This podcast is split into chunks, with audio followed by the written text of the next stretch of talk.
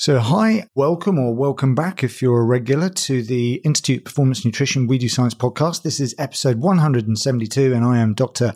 Laurent Bannock, the, the host. Now, today I had a great conversation. I always have great conversations, of course.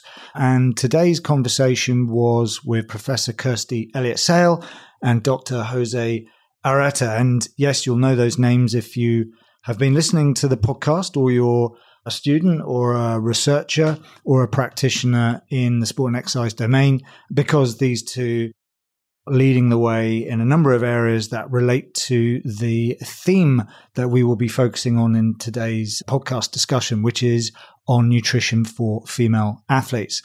Now, in the past episodes that they have appeared in, Dr. Areta, for example, we talked about relative Energy deficiency in great detail, a leading area of research for Dr. Areta, which of course we touch upon a little bit in this podcast, as well as substrate utilization and metabolism and so forth, all areas that Jose really knows his stuff on.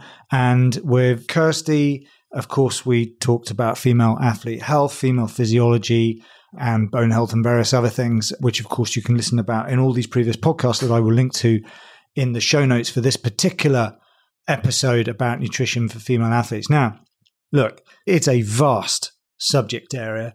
And what we talked about today was really just the tip of the iceberg in terms of what we can actually talk about within the confines of an hour and a bit podcast, but also as it relates to all the knowledge, all the information, all the evidence on this topic that has come to light and will come to light. And we talk about that in detail. We talk about the quality versus the quantity of that evidence. We talk about some really intriguing areas about what differentiates males from females. Is that even relevant in the context of athletes and performance, and in particular nutrition? And the many, many nuances that relate to human health and performance, which we, of course, get into in pretty much every podcast that I've ever done because it's all about context once again. And I won't hold back on that because that's what we're going to get into. It's all about context, contextualization. Is it relevant for practice being something that I'm obsessed with. So, anyway, before I let you listen to this conversation with Dr. Areta and Kirsty Elliott Sale, Professor Kirsty Elliott Sale, please do go check out our website at www.theiopn.com. It's undergoing a lot of changes. If you've not checked it out recently, you'll see a lot of updates to various parts of the site. We've got a whole new section on the podcast coming soon, but there is still a a place for the podcast there where you can find the most recent episodes and access to, to notes. But all of the nearly 200 episodes, or at least it will be soon, 200 episodes, because I've got many new ones lined up, but you'll be pleased to hear, will be appearing on the website too in a new format. But most importantly, completely updated section relating to our diploma will be there. You can learn all about our advanced program in sport and exercise nutrition practice, our diploma in performance nutrition, which strength conditioning coaches, nutritionists, dietitians, personal trainers, people with or without advanced degrees, PhDs, and so on are all taking part in our program. And in fact, you can read about some of their success stories on our new blog on our website where you can see what has happened to a number of our, our graduates, which we are adding to on a on a monthly basis. So come back and check that out. And of course, our software SENPRO dedicated to support you in your work as a performance nutritionist or as a sports nutrition focused practitioner, working either in private practice, team settings, group coaching, online. Please check out our platform there. It's really unique and you won't find anything quite like it to support you as a performance nutritionist or as a sports nutrition coach. So, anyway, that's it. All of that's at www.theiopn.com. Now, here is my conversation with Dr. Areta and Professor Kirsty Elliott Sale on nutrition for female athletes. Hi, and welcome back to the Institute Performance Nutrition's We Do Science podcast. Now, today I've got two guests who've been on on before. I love these guys in many different ways. And again, I, have said this many a time. Half time I do these podcasts is just selfishly because I enjoy talking about about this stuff. And these two really know their stuff as it relates to today's focus, which is going to be on nutrition and female athletes. Now, before we we get into this topic in any further depth, I just wanted to say hi and welcome Kirsty. Welcome back, Kirsty, and welcome back, Jose. How are you both doing? Good, good. Thank you. Honestly, thanks so much for for having me back. I love coming on and chatting with you, and yeah, um, trying to sort of you know unpick some of these topics with you is, is always fun, and, and we always get something interesting out of it. So yeah, thanks for having me back. Yeah, well, no, no, thank you. And Jose, I'm ashamed I've forgotten what podcast episode numbers. I should be super prepared and start firing them out, but as I said, you've both been on here uh, a number of times in in various capacities. And Jose, you've you've stayed put where you are in Liverpool, John Moores. Um, but why don't you just give us a, a quick overview as to what you're doing and where you're based, etc. Yeah, thank you so much, Laurent, again for, for this invitation. It's a pleasure to be here with you again. Yeah, as you well said, I'm based in Liverpool since like it's gonna be four years now. I can't believe it. It's been it's gone so quick. I suppose that's a, that's a good thing. So yeah, I'm I've been here since 2018, sort of uh, slowly focusing my research more in the area of low energy availability, sort of making it one of my areas of research.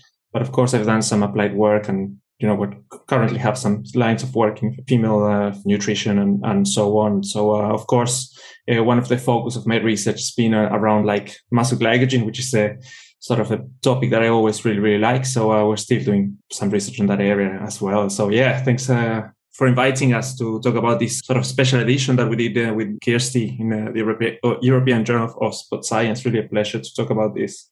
Yeah, no, great. Well, I can't wait to delve into this this topic with you guys. And and Kirsty, of course, you'll know newbie to this to this podcast. We've talked about all sorts of things, although it is always been related uh, in one form or another to female physiology or, or female sort of nutrition requirements. So there has been a consistency there, and we'll sort of evolve that a bit further in today's conversation. But you've moved so why don't you just tell us about that? Because there's some new you got news which not everyone will know, I guess.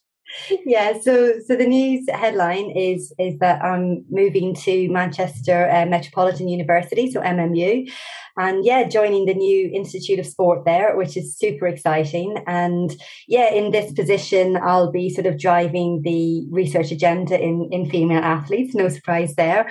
So, you know, you're right. Every time I come on, that's, you know, my topic. Like a broken record. Um, but hopefully, as I say, I, I always bring, I try to bring something new to, to each conversation. And, you know, it's certainly an evolving area. It's a really dynamic, evolving area, a hot topic, of course, right now, particularly in nutrition. So yeah, it'll be, it'll be interesting to speak about some, you know, current controversies or, you know, ways in which we can improve this area. So yeah, so new digs, new place, but still, you know, same area of research and, and really excited excited to get stuck into that at MMU in the new institute. What I find quite interesting about what you're doing, for example, is it is it does illustrate the level of movement and change that obviously is happening to you personally in your own career, etc. But but also in the industry in general, we are seeing quite a lot of sort of development and movement as it relates to increased research. There's new departments popping up here and there not just obviously in the UK, but but globally, there are some countries that have yes, lots of great research facilities in sort of medical, public health, and so on, but have not necessarily been that invested in human performance or particularly sport and exercise nutrition. We're now starting to see that in all four corners of the world. Um, although it is fair to say that the UK is still a significant stronghold for this particular area of sport and exercise science. And, you know, both of you are significant contributors, of course, to that work, which I guess there are several areas that are particularly topical right now in performance nutrition, sports science, sports medicine, and so on, which of course is, is female health, female nutrition in particular, and definitely the whole sort of energy deficiency topic has exploded in the last number of years. And I've been it's been great to have you both on actually in your separate capacities talking about these topics, which I'll reference in the podcast, as well as other guest experts that have come on to talk about this stuff. But it does just blow my mind, even after all these years now that I've been doing this podcast, just how how much stuff is going on in our field. And that's great, I guess, for both of you, is that it remains exciting and motivating, even if we do have pandemics and various other things that are going on. Just quickly, because while I'm on this topic, I know you're both, you know, you're at a powerhouse for sport and exercise science research, Jose and Kirsty. You've been also very much at that forefront in your past institution and where you're going with this new opportunity is just mind boggling. But where do you see where do you see this going? I mean, it, do you think we're in a state of sort of explosion in this area, or do you feel we're still not at the forefront where we should be, perhaps, relative to other areas of sport and exercise science, given the growth of sports psychology, analysis, that sort of thing? Kirsty, I'll ask you that one first. Oh, that's a big question. Not yeah, political. We'll avoid any political. Absolutely. I definitely think we're moving in the right direction. So I do. I see a huge increase in the quantity of research being conducted in, I guess, female athletes in general, or sort of female physiology, female sport and exercise science, but also in, in female specific nutrition. And so I think that's being driven by a number of things. So I think, you know, having reached pretty much parity in the last Olympics in terms of female participation, I think that's really changed the landscape of how, you know, academics and practitioners are now sort of honor bound to put as much effort into providing that support and evidence based practice to female athletes as they have done for, for males in the past. So, yeah, I do see a lot more quantity. Oh, God, you know what I'm going to say. I, I've only just started, but here she goes. Unfortunately, I still think we're lacking a little little bit of the quality. And rather than sort of go into some sort of negative rant, as I have sometimes done in the past, I think what you've just described, this evolution of sport and exercise science, sport and exercise nutrition, I actually think you've hit the nail on the head there with female specific nutrition in so much as we're historically we've not taught female specific physiology nutrition at undergraduate level. So therefore in a way it's not too surprising that there isn't sort of a, a wave of high quality female specific research because actually how do you go about doing high quality research if you don't have that underpinning sort of knowledge or that underpinning training? So I think pushing it all together, I think yeah, there's an evolution now coming at universities. I see female specific topics, modules, you know, creeping into the curriculum at undergraduate. I think you're going to start seeing a lot more masters specifically in, in sort of female physiology, female nutrition. That's really going to change, I think, the landscape. Of course, we see PhD students and, and myself included, although 20 years ago, you know, then focusing in this. And hopefully, we'll get a new generation of well trained sport and exercise scientists, nutritionists that can then take that into high quality research. So I'm not going negative today. I'm going positive. There's a big increase in quantity. And I think the quality will come if we invest in the entire network and area and not just obviously push that onto research. I think it's got to be from going in at undergraduate level the whole way up. Yeah, it's not it's not negative. I understand why you say that because so many previous guests have said the same thing. And we're going back years. I go back all the way to quite a few years ago where John Hawley was on, Professor John Hawley, and he was talking about his concerns about the lack of sports science, sports nutrition research that's done from the perspective of an integrative physiology or integrated biological approach to reductionist, all that stuff, which we won't spend time on now. But making sure that what we're doing is is relevant to the people that we're trying to advise as as practitioners is is central to what is called evidence based practice, or I prefer evidence informed practice. But either which way, what we're questioning is evidence.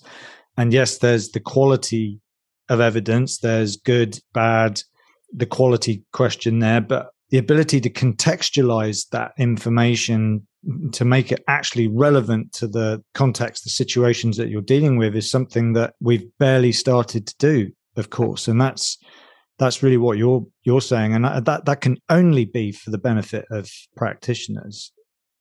Yeah, absolutely. I mean, I think with high quality evidence comes confidence you know for practitioners to to take that information and to translate it into their practice. And i think that's really really important. So i think in the female space you know particularly in nutrition what we want to see are a number of well conducted sort of laboratory studies that show findings that are in the same you know direction and of the same magnitude, you know, because again, I, have said this in the past, sometimes, particularly with social media, and, and, and social media can be great. Actually, I'm a big fan. You, you know that, Laurent. I, I do. I really love Twitter.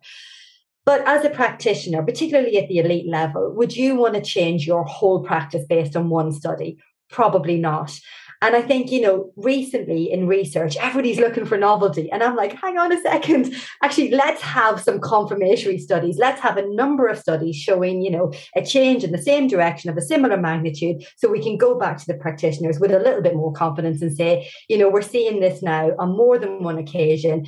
We're now finding this is a predictable response. You can take that into your practice. So actually, I think more, you know, so now than ever before, I see a real relationship now between practitioners and researchers. And personally, in my own career, I've closed that gap a little bit because I've been guilty of it. You know, first 10 years of my career, very academic, very laboratory based, very reductionist. And it's only in the last five to 10 years thankfully, because sort of I think practice, you know, and practitioners have approached me, athletes, and it's really increased actually the quality of my research. You know i think sometimes people are afraid if they try and you know work with practice that means oh down you know grading their quality. But actually it's really increased mine because it makes it the increases the real world application and so on. So yeah i think more so than ever now this is the way that we can we can move forward together. This topic this idea of quantity quality we swing across to cost to benefit type conversations as well but when, again, I use the word evidence based practice, and a key to that is ensuring that you are meeting the needs and the preferences of your individuals that you're working with. Even if it's a team, it's still a team of individuals, right? And what we're going to talk about here is going to be really, very relevant to this idea of quantity, quality, relevance, and so on. So I bring this across to you, Jose, because I think the opening line of the abstract of the introductory article in this special series that was published on nutrition for female athletes what we know what we don't know and why which i'll link to to all of this. And i'll just just paraphrase this because uh, i'll read this out because i think it's just such an important mind-boggling statement if you really think about this so men are often considered as the default sex for studies in sports nutrition. In fact most of the seminal work to date in sports nutrition has been exclusively conducted on on male participants, right?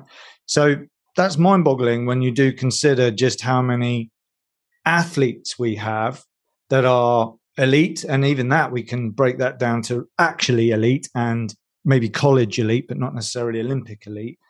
Old, young, uh, all the different types of sports, this, that, and the other. But obviously, we we come to this point of gender, male and female, and yet so much of this being generalized in sports nutrition where we talk about muscle protein synthesis and we, we don't talk about the muscle being belonging to a male or a female or to an older or younger person. Obviously, we've started to do this now, but it really starts to become quite interesting.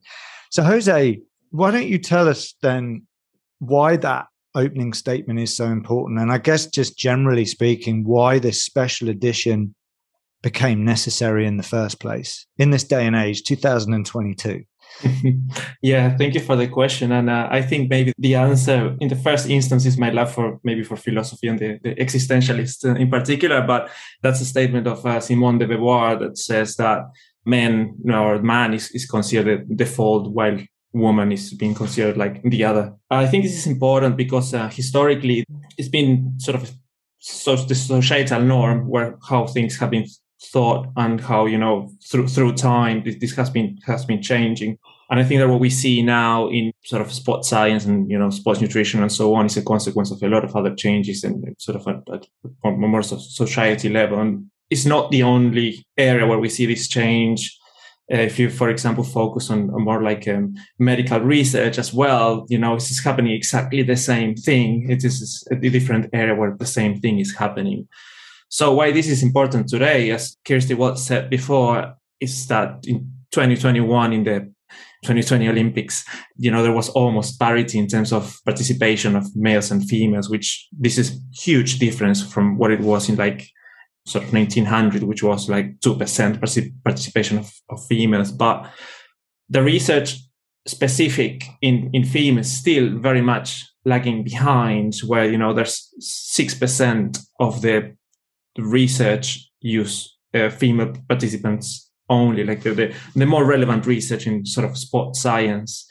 If you look at research that uses like both males and females, it's about like, you know, 31%. But when you look at the total amount of participants that have been researched in this sort of sports science area, is still about like around 34, 35% of the total amount of participants being female. So we're, we're still very, very far behind in terms of like characterizing the, I think Kirsty would be better placed than myself talking about the sort of more female specific physiology uh, knowledge in, in, terms of like females. But definitely when it comes to, to sports nutrition, one of the things that we wanted to do with this uh, special edition was highlighting maybe the, what we know and what we don't know on what we think are pillars in in uh, sports nutrition. That's why we selected a, a, range of topics of things as important as substrate metabolism, uh, going through like hydration and energy availability, making weight, supplement use, and gut health. You know, all things that we are like we think are all very important. That basically uh, form the foundations of uh, sports nutrition. And why we wanted to do this was not only to try to showcase whatever new research there was out there, but also, and more importantly, highlight there was not there or what, what we think should be there in terms of like knowing what should be specific for females and what is not.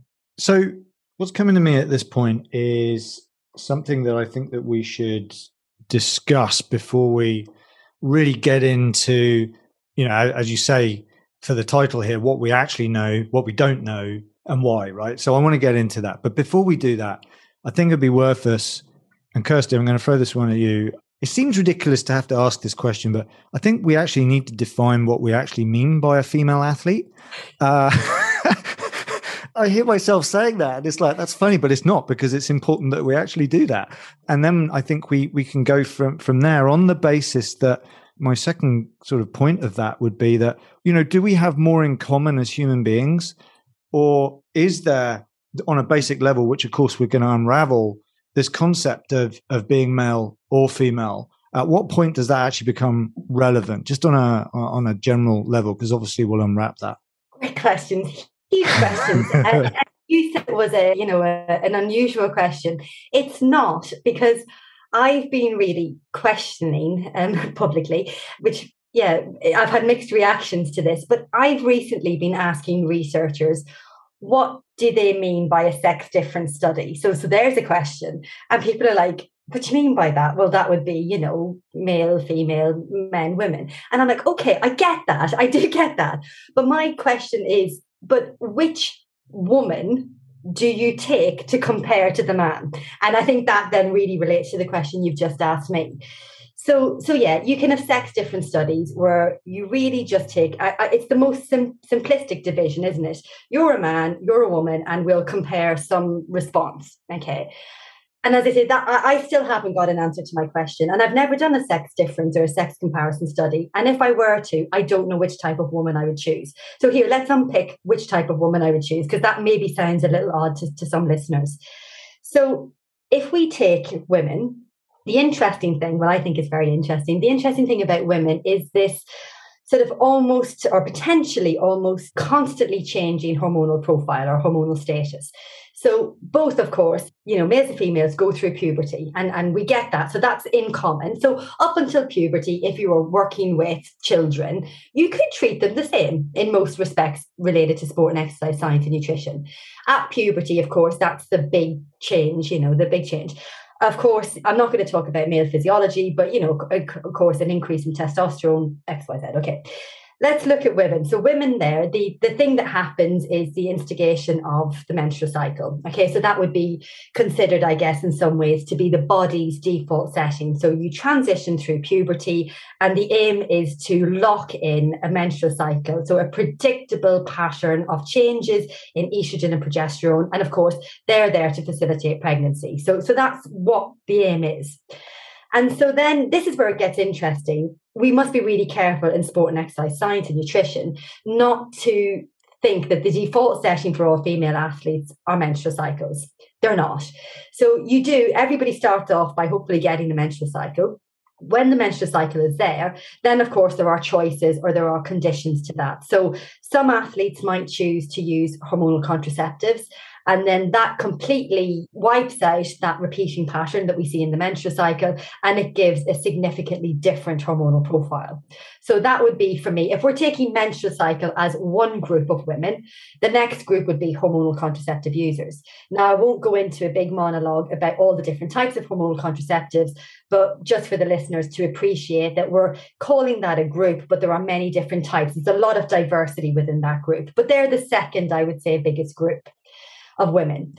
Then the sort of third group that we would need to consider when we're thinking about post-pubertal sort of adolescent and adult women are those with menstrual irregularities. So, for example, if puberty didn't go as expected, there could be primary amenorrhea. So, we don't get that menstrual cycle and menstruation. We have a menstrual dysfunction. Or it could be athletes who have had a menstrual cycle and then, for whatever reason, have some sort of menstrual irregularity or dysfunction. So, amenorrhea, again, probably secondary amenorrhea is the one that we'll talk about a bit today, potentially linked with low energy availability. But there are others. So, there are luteal phase deficiencies and ovulatory cycles, X, Y, and Z.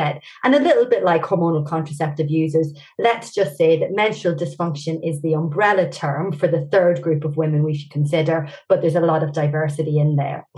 So they're the three biggest groups we'll see probably in an athletic population. So it goes back to that when we make a sex comparison, who should we compare the men to? Menstrual cycle. And if we use menstrual cycle athletes, which phase of the menstrual cycle? Okay. So although it's a 28 day cycle, you know, we could say that there are six distinct phases there. So is it, you know, that group? Do we compare them to hormonal contraceptive users? Do we compare them to those with menstrual dysfunction? I will mention two other groups quickly. If we're talking about adult women, of course, we could throw in pregnancy as another group. Okay, probably less common in really elite sport, although we we were luckily we're now seeing more female athletes, you know, participate longer during their pregnancy and return quickly following pregnancy. So I think nutrition practitioners will have to consider, you know, that group too. And then if you work with sort of older or master level athletes, then the menopause is yet again another different hormonal profile. So let me pull that back into maybe one summary sentence and answer to your question. Which type of female athlete you have, that needs to be, you know, they need to be profiled. And I would say the biggest groups are those with menstrual cycles, those that use hormonal contraceptives, those at menstrual dysfunctions, and then less commonly pregnant athletes and postmenopausal athletes. And that has to be stated because that's the population you're taking into your research or into your practice. And given they all have significantly different hormonal profiles, A from each other and then B from men, that's, I think, the thing that we have to consider when we try to make female specific recommendations. And of course, there's going to be not just differences between those groups, but there's going to be significant within group oh, variation yeah. too, isn't there? So I didn't, I didn't want to blow your minds even more, but but that is the thing. So as you rightly say, you know, we have between sex differences, we have between women or between yeah, I, I, um, it's indelicately phrased, but between women.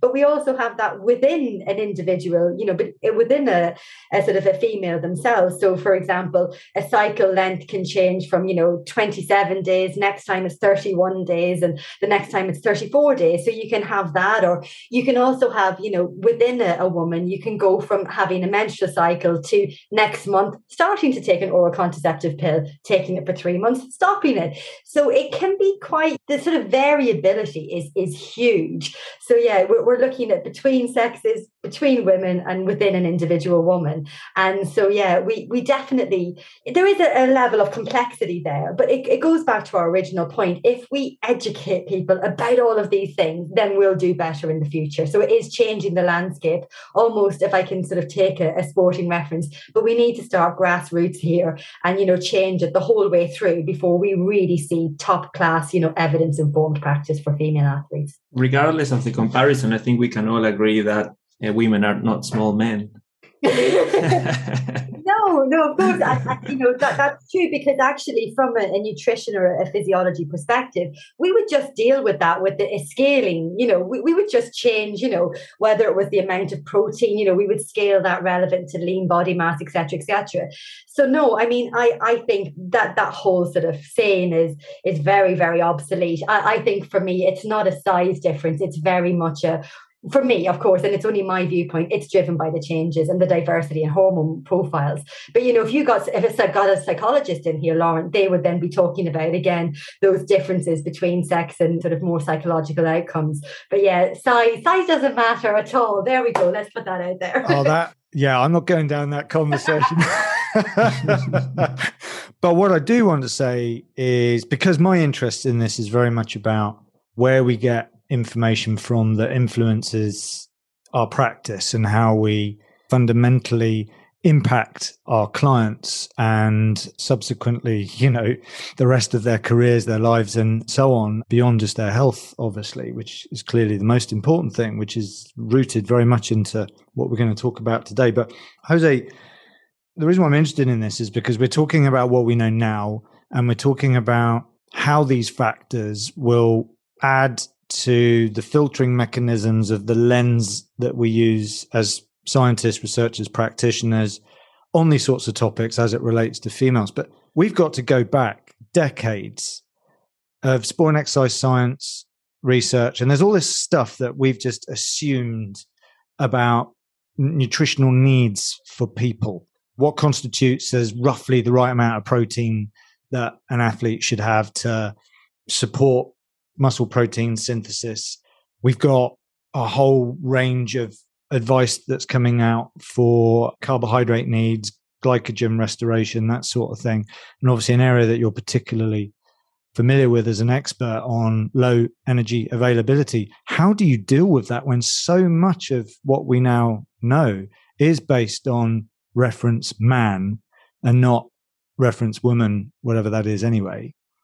That's that's a very difficult question to answer. So to put things in, in context a, a, little bit, and as you say, we need to go back a little bit in time and pretty much to the sort of birth of sports nutrition as a discipline, which is these studies that were carried in the 60s in relation to diet and physical capacity, you know, where it was very, very clear, clearly shown that uh, muscle glycogen content was directly related to the capacity to do work at a higher intensities. And I suppose that's what triggered the, the, the whole interest and like, what can we do with, with diet to make performance better? And that's, that's sort of the, the origin of it is not that is this hasn't been you know studied before. Is it like probably uh, late 19th century that you know things were already very clear in terms of relationship between between diet and substrate use and, and so on. But you know in the 60s and so on became became very very clear.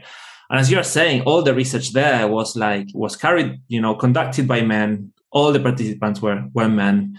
And that's what sort of became sort of the the norm without even you know, if you read these studies, I don't think there's any reference of like, oh, maybe, maybe in, in females for whatever reason is, is different for whatever parameter you want to consider, you know, from anatomical differences to, you know, physiological endocrine differences. Can this have a, uh, an effect on it? Of course, there's a lot of commonalities between, I mean, we're, we're both still, still human, regardless of the sex or gender but it's important to, to still realize that there's a lot of commonalities between the two. So it's not that, you know, one, one is from Mars and the other one is, is from Venus, but, you know, there, there are, there are dif- differences.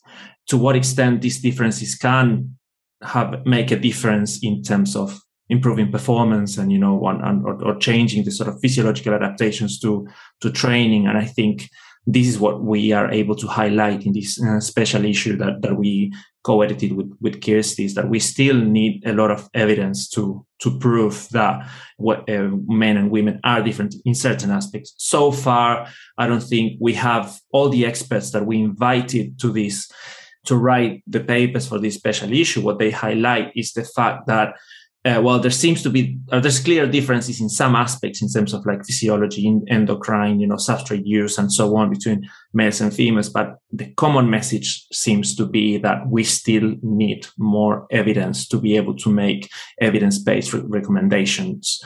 So far, with the evidence we've got, you know, for the majority of the aspects related to sports nutrition, we don't have a, a very clear base of evidence to say, okay, women should be doing something completely different, different to men. But there are, there are definitely differences. And, you know, we're probably we're going to touch on the area of low energy availability before, but this is one area, you know, that's been, it's probably the only area that's been more studied in, in females than, uh, than in males. But we know that women are, are seem to be more susceptible to the effects of low energy availability than men. And this is something that you have to be particularly careful when you, are working with, with female athletes, for example. Yeah. And I guess some of this is a question of where in this sort of maze, this puzzle, do you start? Do you start with the person I'm advising is a human being? Do I start with they're a female? Do I start with they're an endurance athlete? It gets complicated particularly from a practitioner's perspective, especially when the reality is, is in practice, there is a limit to the amount of time you might have with an individual. Okay, in private practice, you can have no end of limits on your time, but in a team sport setting, whether it's a cycling team to a football team, there can be distinct limits to the amount of time that you have to to understand the nuances that that makes up an individual, particularly when we you know, w- when we talk about things like low energy availability or the differences in hormones, which isn't necessarily as easy to determine just in a five minute conversation or a quick look at somebody's diet that they've told you essentially what you want to hear, not necessarily what it is that they're actually doing. Kirsty, you talk about quality and quantity of studies which I think is, is central to this because we're talking about things. You know, how how much can we, how much confidence can we have in this information, and how how much significance should we put into that to put all our trust in when it comes to to following this path? What what are your thoughts on that? Okay, so yeah, I'm I'm not going to pull any punches here. So I would say that you know right now today there are currently no evidence based guidelines that are fit for purpose to to take into an applied setting. There's just not sufficient high quality information to write the guidelines. So I think that that's for me that's fact. And so I think you know what what we have we, we've got to find a way to move forward right we can't just say to our athletes okay you know, let's just all stand still and, and wait for researchers to, to throw out these high quality studies. So I think we, we have to do sort of something in between. So I would still say that, you know, you should fuel for the demands of the sport. That's what I would go with first. Because you were saying, what do we do? Do we go with the human, the sport? So I, I would still go for sort of, I guess, a more human stroke sport priority first. So in the absence of that high quality evidence, I would say fuel for the demands of the sport, which in a, in a way is a concept that is, is sort of sexless. So, you know, we think that this sport demands this, and, and therefore that would be a good sort of guiding principle. I think then the next layer down, when we want to come to something that's more female specific, I think there are two ways to look at it. And so, up until now, I think our conversation has been looking at, I guess, a, a, biological or a sort of physiological pathway. If you change estrogen or progesterone, what's its sort of link to a change, you know, in substrate metabolism and any aspect of sort of physiological functioning. So, but that's only one way to look at it. The other way to look at it is if you change the concentration of estrogen and progesterone, they lead to often symptoms and side effects and they can be again physical or sort of more emotional psychological sort of symptoms and side effects. So it could well be actually that we're looking at you know a change in estrogen causes fatigue or causes anxiety or causes cramps or headaches. And actually it's those things those symptoms and side effects that limits a person's ability to train and compete. So when we look at it we need to look at it two ways you know so that this direct biological pathway this hormone does it have this effect on substrate metabolism for example or does this hormone have an effect on how we feel or you know the perception of work or intensity and therefore that has a, a different outcome so I think taking all these things together, how do we move forward in the space right now in the absence of these sort of, you know, high quality research guidelines? I would then go to the lived experiences of the athletes. So even if you have five minutes or 10 minutes or an hour with that athlete who's in front of you, I'm talking now specifically female athletes, go in with your fuel for the demands of the sport, but then go into sort of the more the nuances of being female.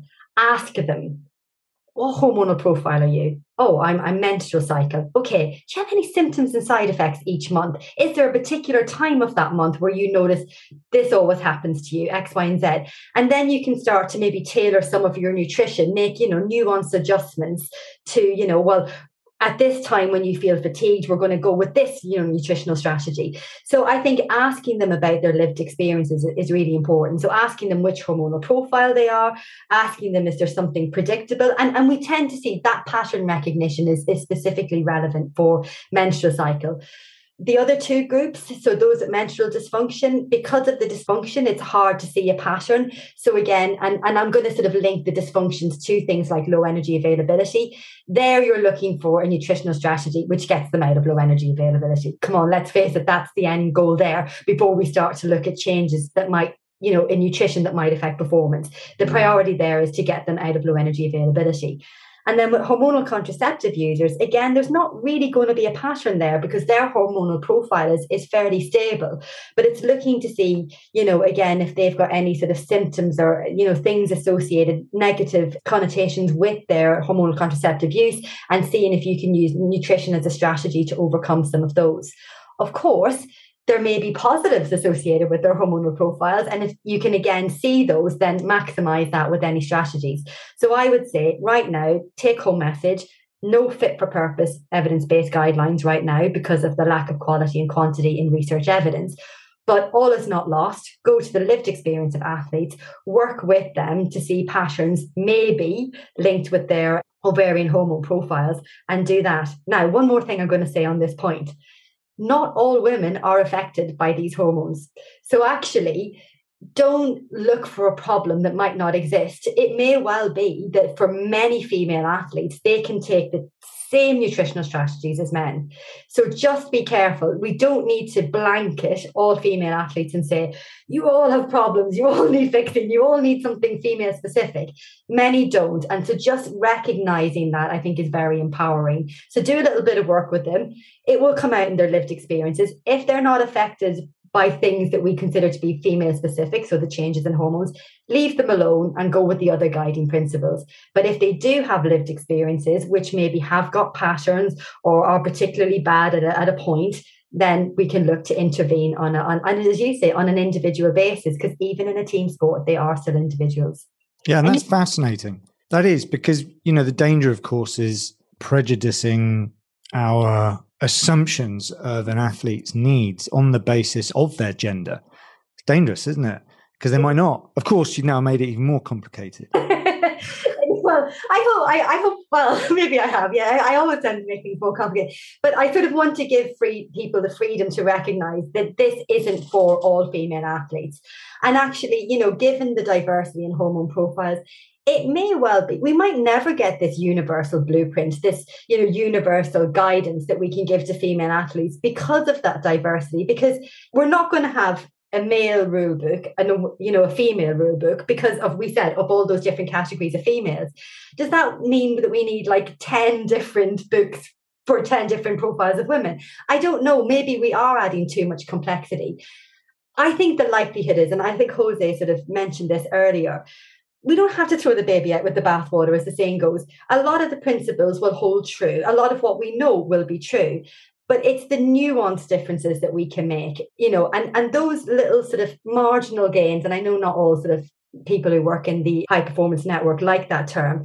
But you know, marginal gains are very important at the elite level. And so for a female athlete who maybe does have a particular phase of the menstrual cycle where something is is not, you know, at its optimal level, and we can do a strategy, that could be the difference between the podium and not or gold and bronze. And so i think it is worth you know continuing to dig in the lab you know and pull on that string and also by listening to the lived experiences because actually that could make a big difference. But yeah th- there's a lot to consider here and although i don't want people to switch off or be overwhelmed by some of this complexity I think if you don't consider the complexity, then you're going to, you know, end up whitewashing, you know, being inappropriate, taking, you know, trying to do a one size fits all, and and that will not work here. One size will not fit all when it comes to women. Yeah, I guess it's you know we need to bear in mind that the bigger picture from the sort of the guiding principles, sound, sensible guiding principles of, of nutrition advice for for athletes is still going to be the sort of the total type and timing type of perspective. We've very much got to individualize based on needs, preferences, circumstances, and all these other things. But there does come a point where these nuances, as you as you say, can become the influencing factors in a degree of success or failure in training outcomes or in particular performance outcomes in certain people, which I guess is more likely to be in the elite, more extreme ends of that area. But but Jose, in this collection of papers, there's some fascinating they're all fascinating papers, whether we're looking at substrate metabolism or specifically fueling strategies for female athletes, the whole concept of low energy availability. We've done a podcast with you all about that, of course. And and Kirsty, we you know we looked at female athlete health, not just performance, but health. We looked at uh, uh, bone health and so on with your partner in crime, of course, Professor Craig Sale. We've we've done podcasts about that sort of thing. Yes, of course, we have to consider supplement strategies and so on. But of course, I don't have it in front of me now, but but the paper on making weight, an area that I find particularly fascinating in female combat athletes, for example.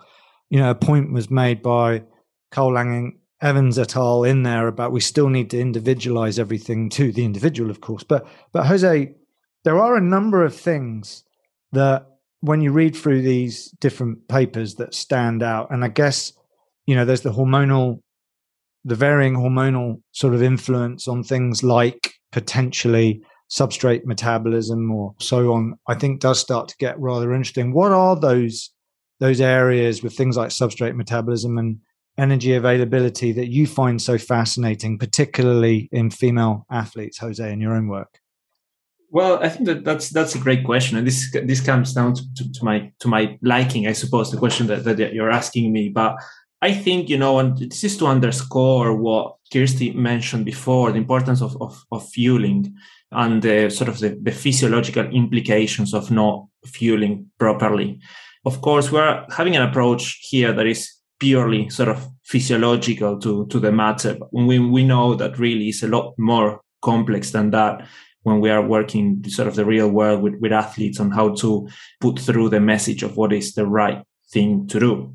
What I really find fascinating reading my own area of work is how sort of not fueling appropriately can have a sort of very deep endocrine and physiological effect on on how we how we are in sort of addressed and how we uh, respond to, to, to to training and and how this affects performance. Of course, one of the things that you know is is very very clear, and this is very uh, much related to my uh, area of interest also in muscle glycogen, is the importance of carbohydrates for performance. And this is again along the lines of what Kirsty was mentioning in terms of fueling. It's remarkable the mismatch between exercise energy expenditure and energy intake, particularly in sports with high energy demands. And I think one of the things that I find interesting is uh, how most athletes really don't feel the way they need to uh, be able to keep up with their training. And of course, this is a quite complex area because we know that sometimes we need to withdraw a little bit of energy to adjust, you know, body weight and body composition to certain sort of type of needs, but also uh, we need that fuel to perform at our best. So it's it's very much a balancing act you know, this, this complex. I think in general, it's been thought as a very much a black and, and white sort of area where like energy balance is sort of the, the, the thing that should be achieved at all times. And energy deficit is this, this uh, evil that needs to be uh, avoided. And I think, you know, what I find fascinating is that reality is a lot more colorful. And we, I think we have to dive into these uh, nuances and understand the complexities of it to make the right choice at the right time, depending on what the demands are of the athlete and the and the sport and the sex or gender or you know there are a lot of things that have to be considered to be able to make the right choice. But as a general rule, I think going back again to fueling, I think this is one of the things that even though it's uh, so clear, you know, that carbohydrates are important, particularly for high intensity, sort of these high intensity parts of any sport pretty much. And we know that most, most sports are won in moments of any sort of winning move is related to high intensity. We need those carbohydrates for the performance. So it's been a little bit of a roundabout uh, answer to your question, but I think there are many things uh, that are, are very important to consider in terms of like what is important and what is so fascinating about this topic.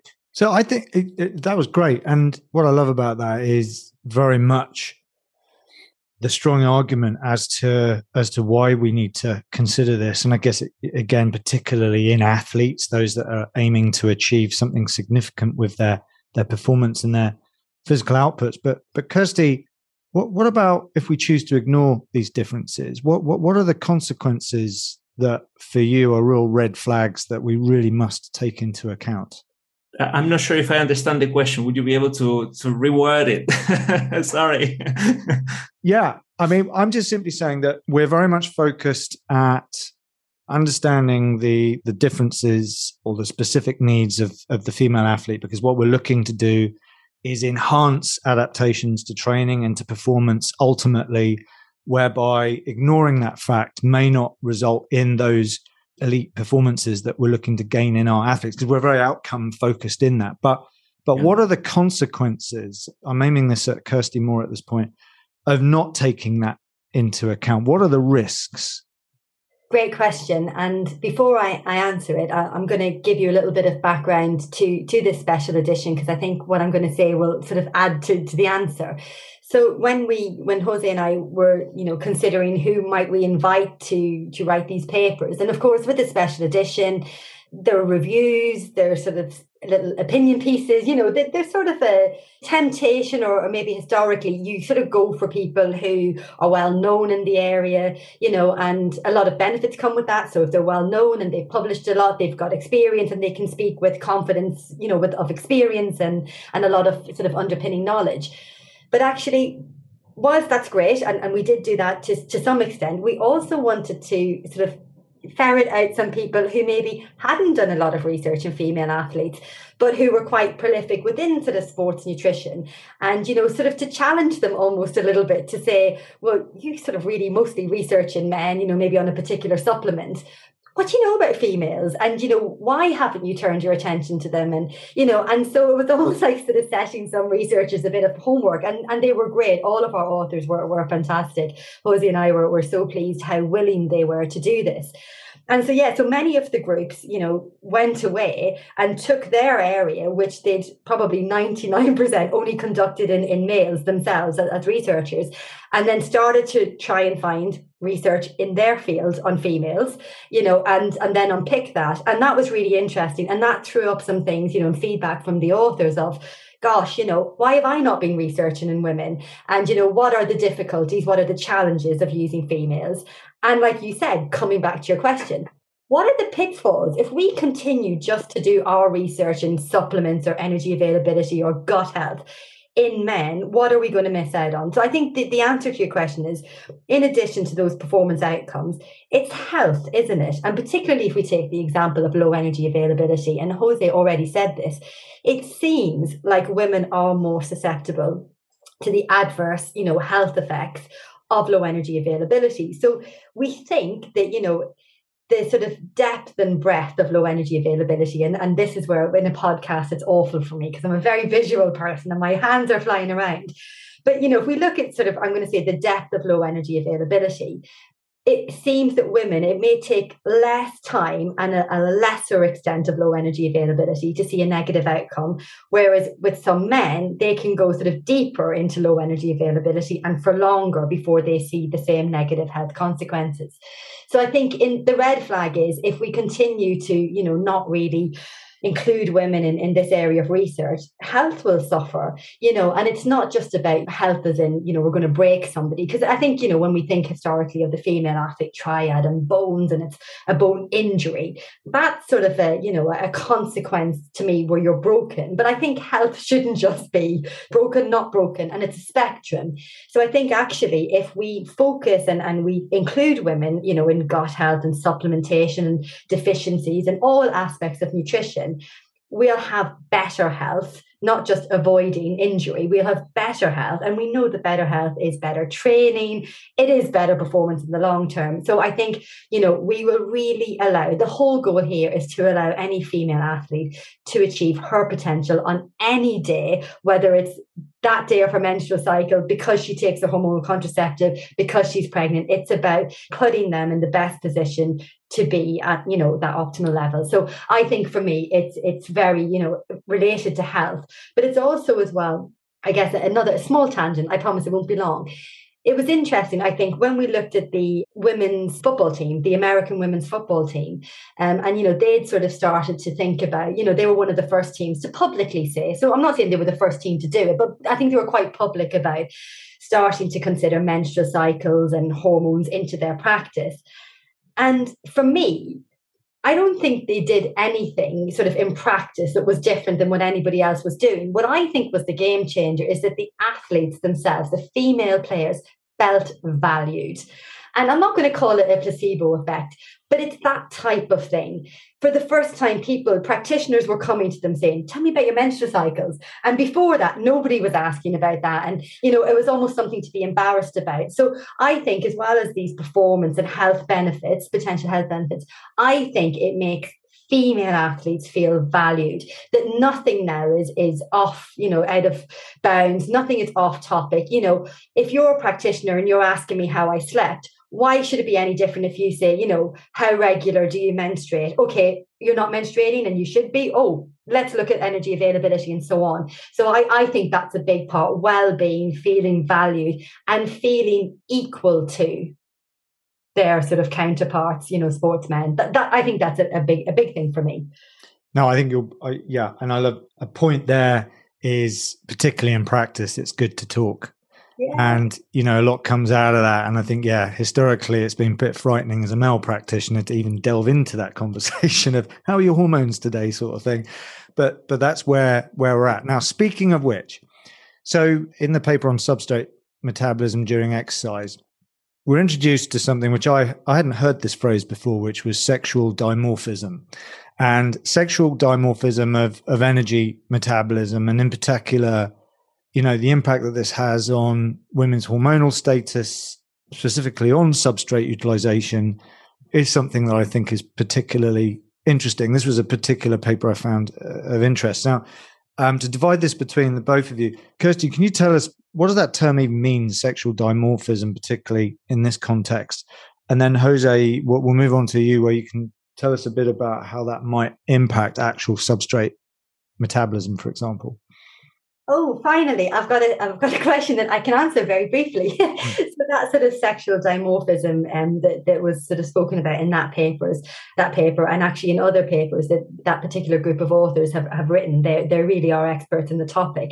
It really just means that you know we're seeing different responses. So the opposite response in sort of males and females. So it's a dimorphism. There's a, a separation, you know, in, in, in terms of sort of sex response. And, and and we use this term actually in, in things like cognitive function as well. So, you know, we, we see it. it it's really just a, a very nice and, and fancy way of saying they have different responses between sexes. It, it's sort of polarized. If it goes up in men, it goes down in women. If it goes up in women, it goes down in men. So, so that what that means.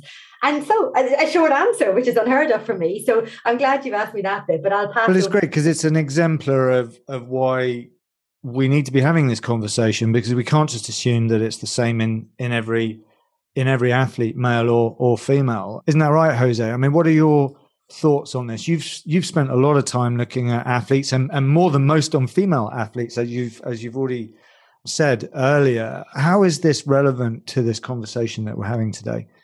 Yeah, well, I think in, in relation to what you were asking before and, and sort of substrate use, I think there's evidence to show that sort of females rely a little bit more on fat utilization during exercise than, than men. I mean, that, that, that, it is a statistically significant difference. It doesn't mean that the magnitude is, is huge in terms of the difference. There is a, a difference, but the magnitude doesn't seem to be like massive.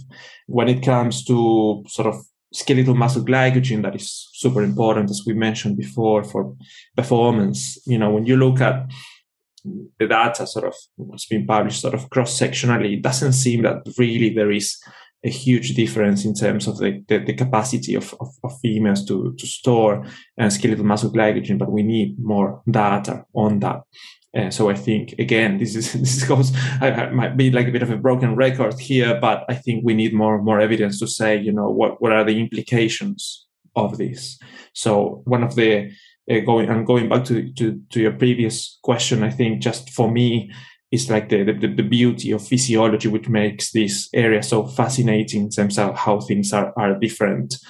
But I think we still need to tie, you know, the, the differences that we see at a hormonal, hormonal and physiological level to performance outcomes. And we need a lot more, as uh, Kirsty would uh, have highlighted, is quality research in terms of like looking at the differences in, in, in performance when you read across these papers, you know, we're we're learning, of course, about females in various capacities, but you know, the effects of estrogen and progesterone fluctuations across the menstrual cycle and its impact on various things, including uh, fluid and electrolyte balance. Again, another great paper there that I read as part of that. But again, one concludes that and goes, well, okay, uh, there are impacts of these things, but how relevant is it to our day to day advice, Kirsty?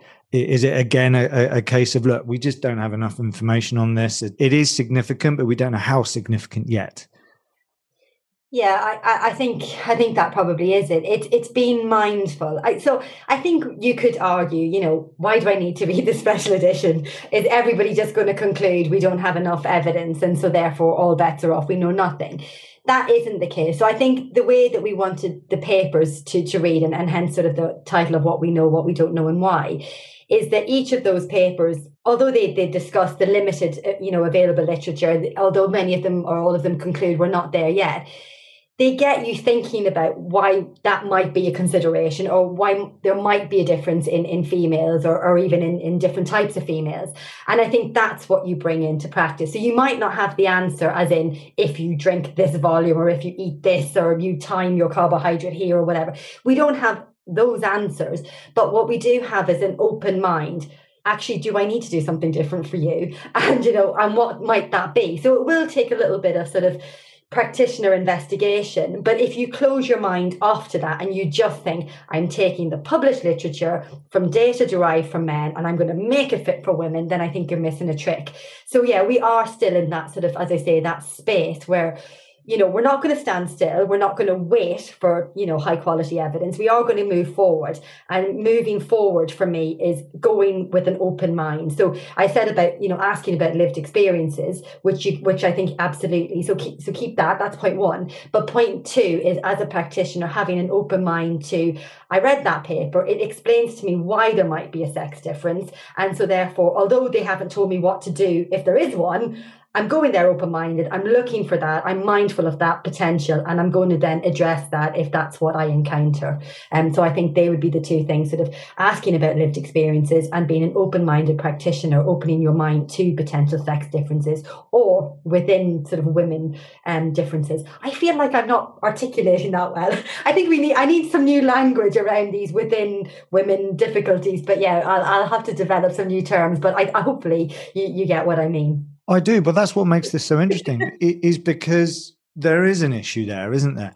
There is a concern. There is a need to address this, and that's why we need more research. We need more evidence, and we don't just need any research. We need more quality research because it's clearly difficult to wade our way through all of this you know evidence that exists out there and actually determine how much of it actually is relevant. And some of it some of it seems to be knocking on the door of, of, probably the right doors and some of it is a bit misleading. Maybe and partly is that because some of some of the maybe the lower quality research is just easier to do? Is that part of the issue there? Is that what's going on yeah, I mean, for sure, the the sort of uh, what I'm going to sort of say the lower quality studies, and again, I, I said there's a, a huge, you know, a, a big influx, a large increase in the volume of papers, And actually, the speed they're coming at worries me because to do a, a you know a well conducted, high quality study takes time, and they're just coming so quickly. I already almost know before I've read them that there are probably going to be methodological sort of shortcuts. So yeah, you're right. High quality studies they take time. They they take money that's the other thing, you know, because of the sort of repeated measures aspect, you know, the, the multiple time points, the outcomes, usually, you know, to be high quality, you need the hormones measured in blood, you know, so it's costly, it's time consuming. And and please, you know, I think in the past I, I may have badly articulated this. So so if you give me two or three sentences to set the record straight, what I will say is, I think there are a lot of well intentioned researchers out there, and maybe I haven't given them enough credit in the past. People aren't, researchers aren't setting out with the intention to flood the market with low quality research. They're well intentioned. They want to help, you know, and, and hats off to, you know, anybody who's going to change their focus, learn about the underlying endocrinology, physiology associated with women, try and implement that in the study. Absolute credit to anyone doing that. And as I say, they're well intentioned but it's about slowing down and it's about taking our time. And I'd rather see fewer high quality studies come out. You know, and I'd even like to read on social media about people who are going, I'm doing this study, give me a year. And it's like, cool. You know, that to me gives me more confidence. It settles my nerves more than the papers that are popping out every week that were conducted, you know, in three weeks time frame and, and just have cut some corners. So as I say, whilst I am critical of, you know, the quality of some studies, I, am not critical of the researchers. I, I do give them credit and I do understand how difficult it is. But I would say let's slow down. Let's try and maybe come together as researchers. If we work together, we'll get bigger N numbers, better powered studies. We can pool our resources. But yeah, let's focus on increasing the quality of the studies because actually I don't know. Like I'm 20 something years into this area and, and now I know how to rate the quality of studies in this area. It must be a minefield for people new to the area or practitioners. How do you ascertain yourself whether or not the quality is good and whether or not you should be confident in those findings and change your practice. And I, I think that's really difficult.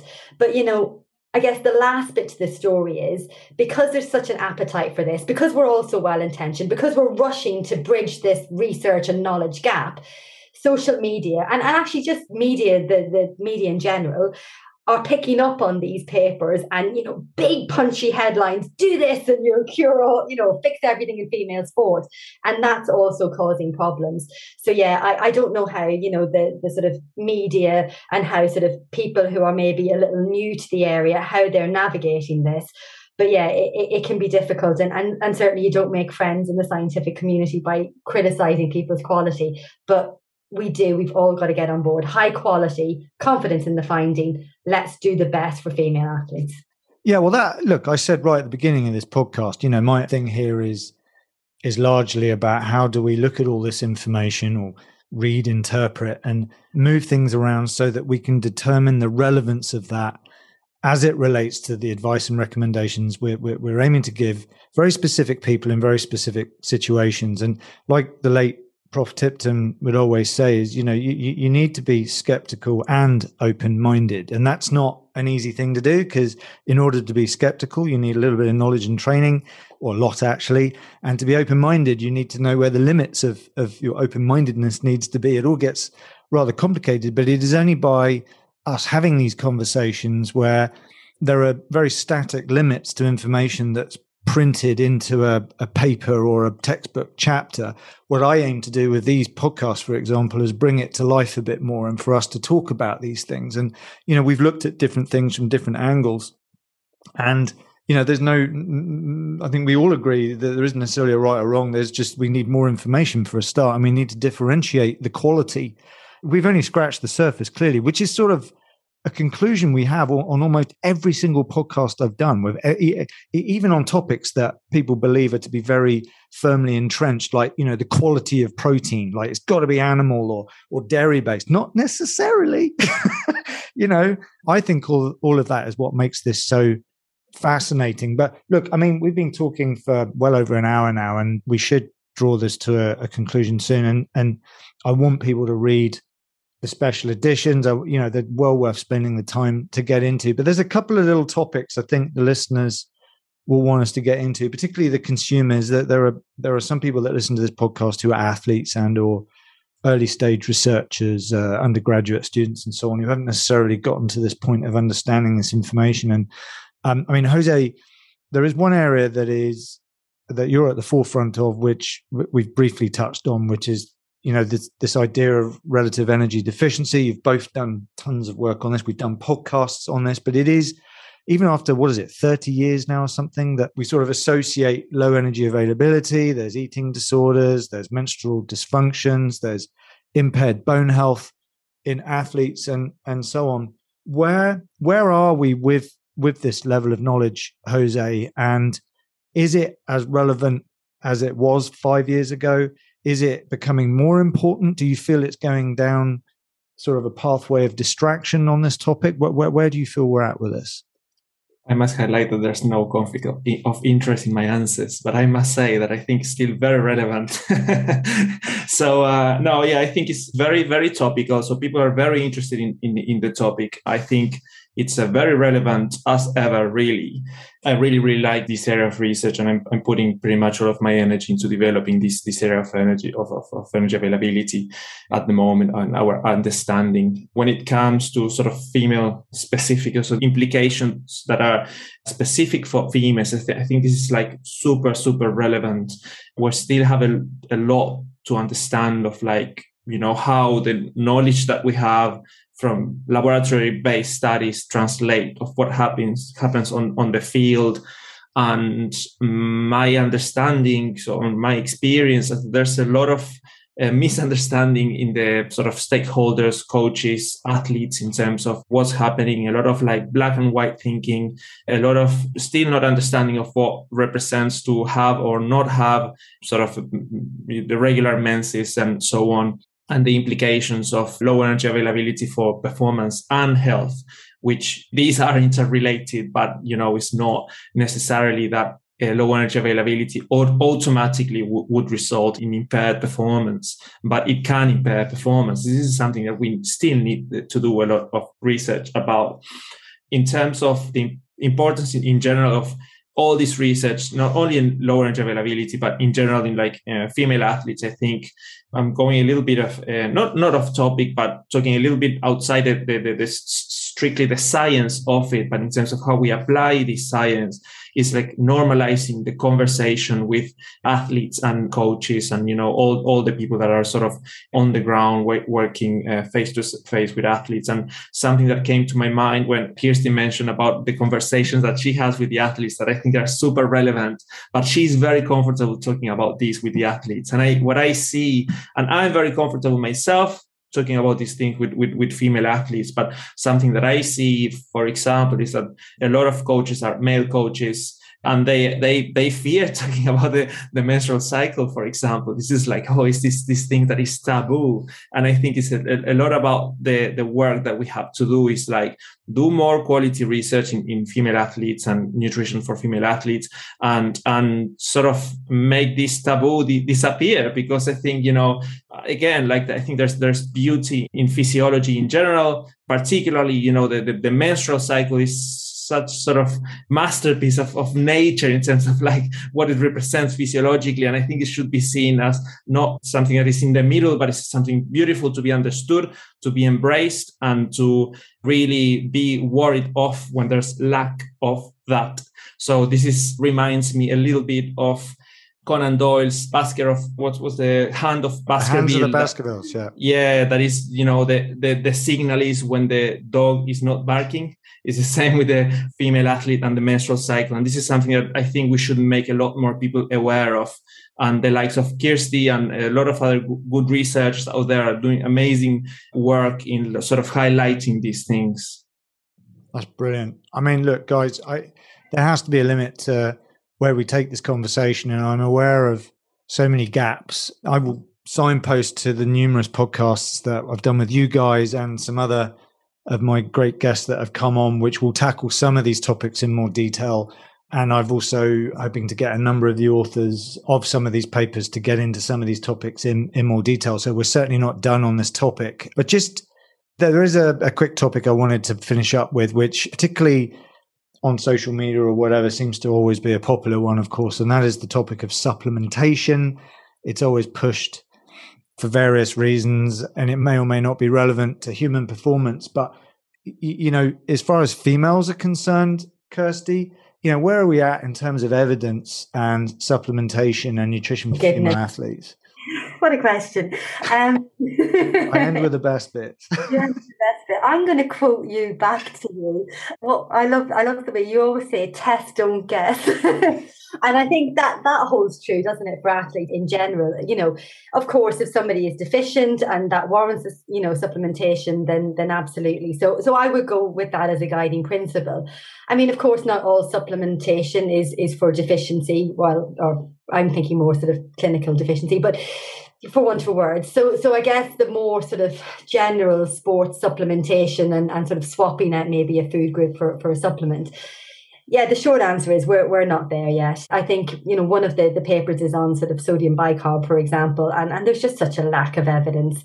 Again, even the studies that are out there are, are sort of hindered by, you know, maybe the groups weren't homogenous, you know, and so on and so on and so on. So I said I was going to give a short answer and I didn't. So I would say test don't guess for the more sort of clinical deficiencies, quoting you back to yourself. And then for the other ones, there's probably a good name for that that I, I can't think of at the minute. But for the other sort of sports type supplementation, I would say we're, we're not there yet.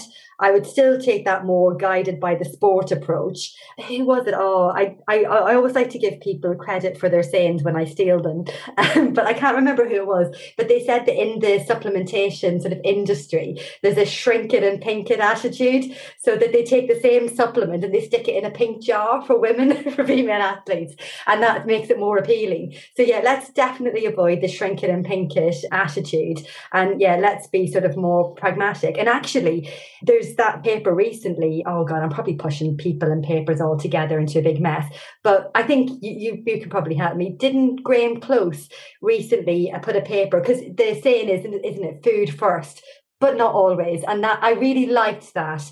And and so I think, yeah, there are better people to answer this question to me, but maybe you can pick out a few sort of things from from what I've said there in, in that jumbled mess. yeah, well that well, so food first, but not only is the podcast uh, we did that a few podcasts ago. So there you go. But see, that's the thing that comes together. You know, I know I, I don't say it so often now, but you know, I had for many years my obsession on the you know the idea of context and why it's relevant and it is an entire chapter in my doctoral thesis about why context matters. I still I, I, have stolen that from you in many presentations. I, I know. I've even seen people like Graham Close used to would do lectures, and you talk about context. With a little picture of me on the top right hand corner. I mean, it's not like I invented the idea, but it but it is it is important, and I guess that's you know the the ability to contextualize to make it all relevant is what we're after particularly if you're in the business of advising elite athletes you're in the business of giving people advice and recommendations where they're hoping to achieve benefits from that. You know, it does matter this stuff. And I guess, yes, there's the do no harm aspect, but that's not so easy. Like Jose was just talking about with relative energy deficiency, and you've obviously talked about it and its impact on things like bone health and various other things. There is an implication to people's health, not just their performance, but to their health if we don't get this stuff wrong. But all in all, it's been a fascinating conversation with you guys. It's by no means the end of the conversation. I will, like I say, get people to read these various papers. I want them to listen to the podcast, and we'll definitely have you guys back on in the near future. But at this point, I think we'll bring this to a close. So, Kirsty, thank you so much for all of your knowledge and enthusiasm and, and expertise and holding as many punches back as I know you you felt that you needed to and Jose saying, you know, all that immense knowledge and experience. And thank you both for for spearheading this what is a really important collection of papers in this special edition. So thank you very much. Thank you, Laurent. Okay, guys. Well, thank you for that. I'm going to say goodbye. Uh, take care, everyone, and it's uh, it's been a pleasure bringing another episode of We Do Science to you.